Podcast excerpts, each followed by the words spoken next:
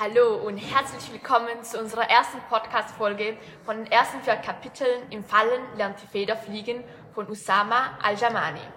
Heute anwesend sind Julia, Fiona, Leonie und Lena. Leonie, könntest du bitte mit einer kurzen Inhaltszusammenfassung des ersten Kapitels Nigans beginnen? Klar. Im ersten Kapitel Nigans geht es darum, dass sich ähm, Daniel und Aida kennengelernt haben. Und zwar war das auf einer Bank in Kreuzlingen. Sie wurden ein Paar, doch je, jedoch acht Jahre später scheint ihre Beziehung schlecht zu laufen, da Aida alles über Daniel weiß, er jedoch nichts über sie. Sie möchte nichts über ihre Vergangenheit erzählen. Wir wissen jedoch, dass sie aus dem Iran geflüchtet ist und oft Zitate von ihren Eltern bringt, die sehr philosophisch oder poetisch sind. Diese Gedanken hält sie, behält sie jedoch größtenteils für sich und erzählt Daniel nur sehr wenig darüber. Ähm, die, dieses Kapitel endet mit einer Szene, als Daniel im Zug nach Graubünden sitzt, um dort seine letzten vier Monate ähm, des Zivildienstes abzuleisten. Aida und Daniel sind unglücklich, sagen sich jedoch, dass sie sich lieben. Vielen Dank, Leonie. Fiona, könntest du bitte das zweite Kapitel Bruchholz für uns zusammenfassen? Gut, ähm, im zweiten Kapitel Bruchholz geht es darum, dass ähm, Aida Bejan besucht und seine Frau Katrin. Er war ein Freund seines Vaters, welche sich nun nicht mehr verstehen, weil er nicht ähm, des Vaters radikale und traditionelle kon und konservativen Ansichten teilte. Ähm, danach erzählt Aida den beiden von der Beziehungskrise mit Daniel. Und, Entschuldigung. Und als sie nach Hause kam, schaute sie das blaue Buch an, in welches sie schrieb, als sie nach dem Tod ihrer Schwester Nosche nicht mehr sprechen konnte, weil sie sich für den Tod ihrer Schwester verantwortlich, gefühlt hat, weil sie ohne sie vermutlich nicht geflüchtet wären. Und ähm, am Ende schreibt sie noch ähm, mit Daniel, also Textnachrichten, aber nur sehr wenige. Genau. Vielen Dank. Julia, nun würdest du uns bitte das dritte Kapitel Sandfiguren kurz zusammenfassen. Klar doch. In diesem Kapitel geht es darum, dass Aida von ihrer Vergangenheit und ihrer Flucht erzählt. Zudem ähm, wird erwähnt, dass ihre große, für ihre große Schwester ein großes Fest gehalten wurde, als sie ihr Kopftuch begann zu tragen.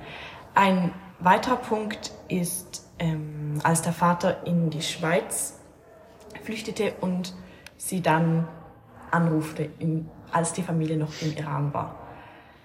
Ähm, ein großer Teil dieses Kapitels ist auch, als der Vater ähm, auf dem Sozialhilfeamt war und sich dagegen sträubte, Deutschunterricht zu nehmen, weil er das Gefühl hatte, wie ein Kind behandelt zu werden und dass ihm das gar nichts wissen würde, weil er sowieso Geld verdienen würde. Genau, dann erzähle ich noch etwas zum vierten Kapitel, die Puppe der Geduld. Es war so, einmal fand der Vater eine Puppe bei Mutter bei der Nähmaschine und er fragte sie, was das sei. Und die Mutter sagte, die Puppe sei von Aida, aber das stimmte gar nicht, denn die Puppe der Geduld ähm, ist eine Puppe, der die Frauen ihre Sorgen wegen ihrer Ehe oder Unterdrückung erzählen können, weil sie können ja sich sonst an niemanden wenden. Ähm, in diesem Kapitel bekommt der Vater außerdem einen Brief vom Sozialamt, dass er kein Auto mehr haben dürfe, weil er ähm, mit, dem, mit dem ÖV zur Arbeit soll, solange er Sozialhilfe bezieht. Genau, und dann gibt es noch eine Szene, als Daniel mit Aida ins Theater geht, wo es um den Krieg in ihrem Heimatland geht. Und dies war sehr schlimm für Aida. Und als Daniel danach fragte, was los sei und wieso sie so anders sei, sagte sie, sie habe Bauchschmerzen. Genau, das war die kurze Zusammenfassung. Nun geht es weiter mit zwei wichtigen Textstellen. Julia, könntest du uns bitte die erste Textstelle von Seite 17 vorlesen? Der Gast ist wie ein Fisch im Kühlschrank. Nach drei Tagen verdirbt er und beginnt zu stinken. Genau, nun, was sehen wir oder was sagt uns dieses Zitat? Was meint ihr? Also es sagt uns aus, dass ähm, die Flüchtlinge nur so Gäste ähm, sind, also nur wie ein Fisch im Kühlschrank und dass sie halt nach einer gewissen Zeit anfangen, äh, beginnen zu stinken und deshalb nach einer gewissen Zeit wieder aus dem Land oder übel müssen.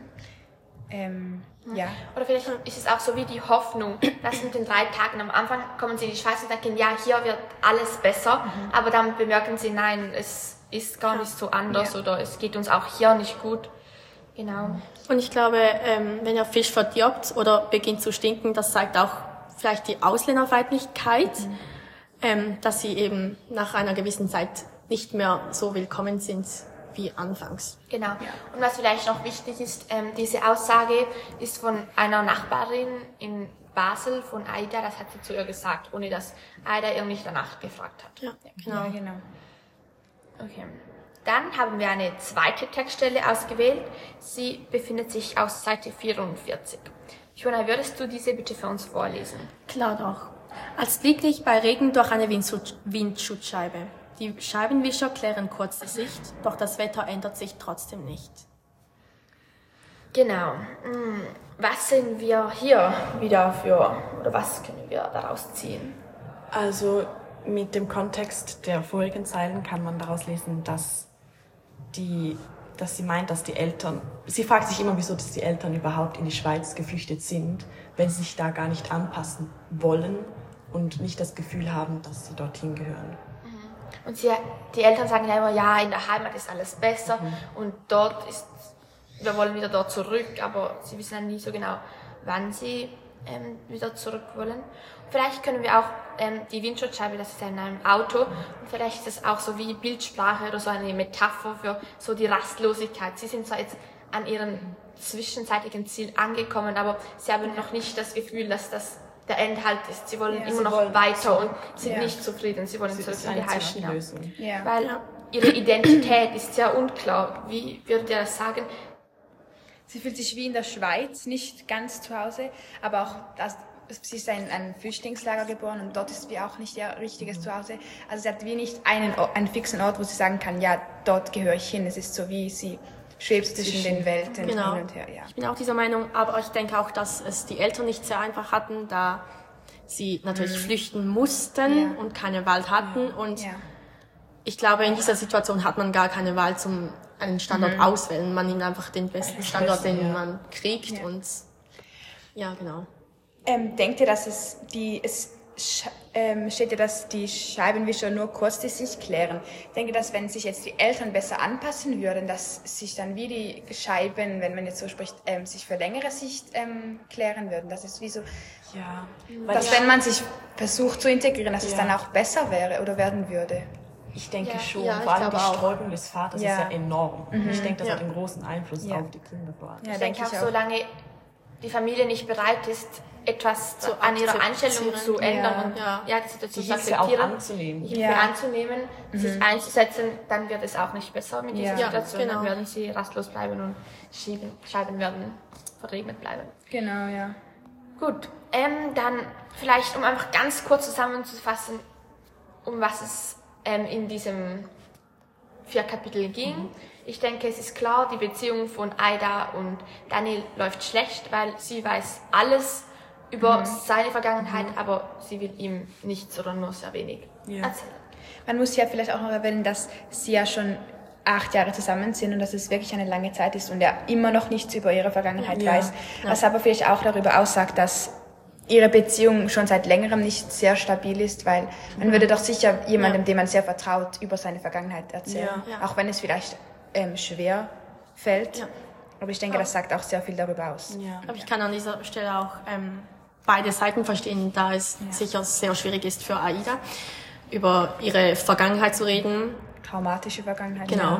Aber andererseits ist es auch verständlich, dass ähm, Daniel die Vergangenheit wissen Ja. möchte, da sie ja schlussendlich trotzdem schon acht Jahre zusammen Ja. sind und das eine sehr lange Zeit ist. Genau. Ähm, wir hoffen, dass euch diese erste Podcast-Folge gefallen hat und freuen uns aufs nächste Mal. Danke. Danke. Ade.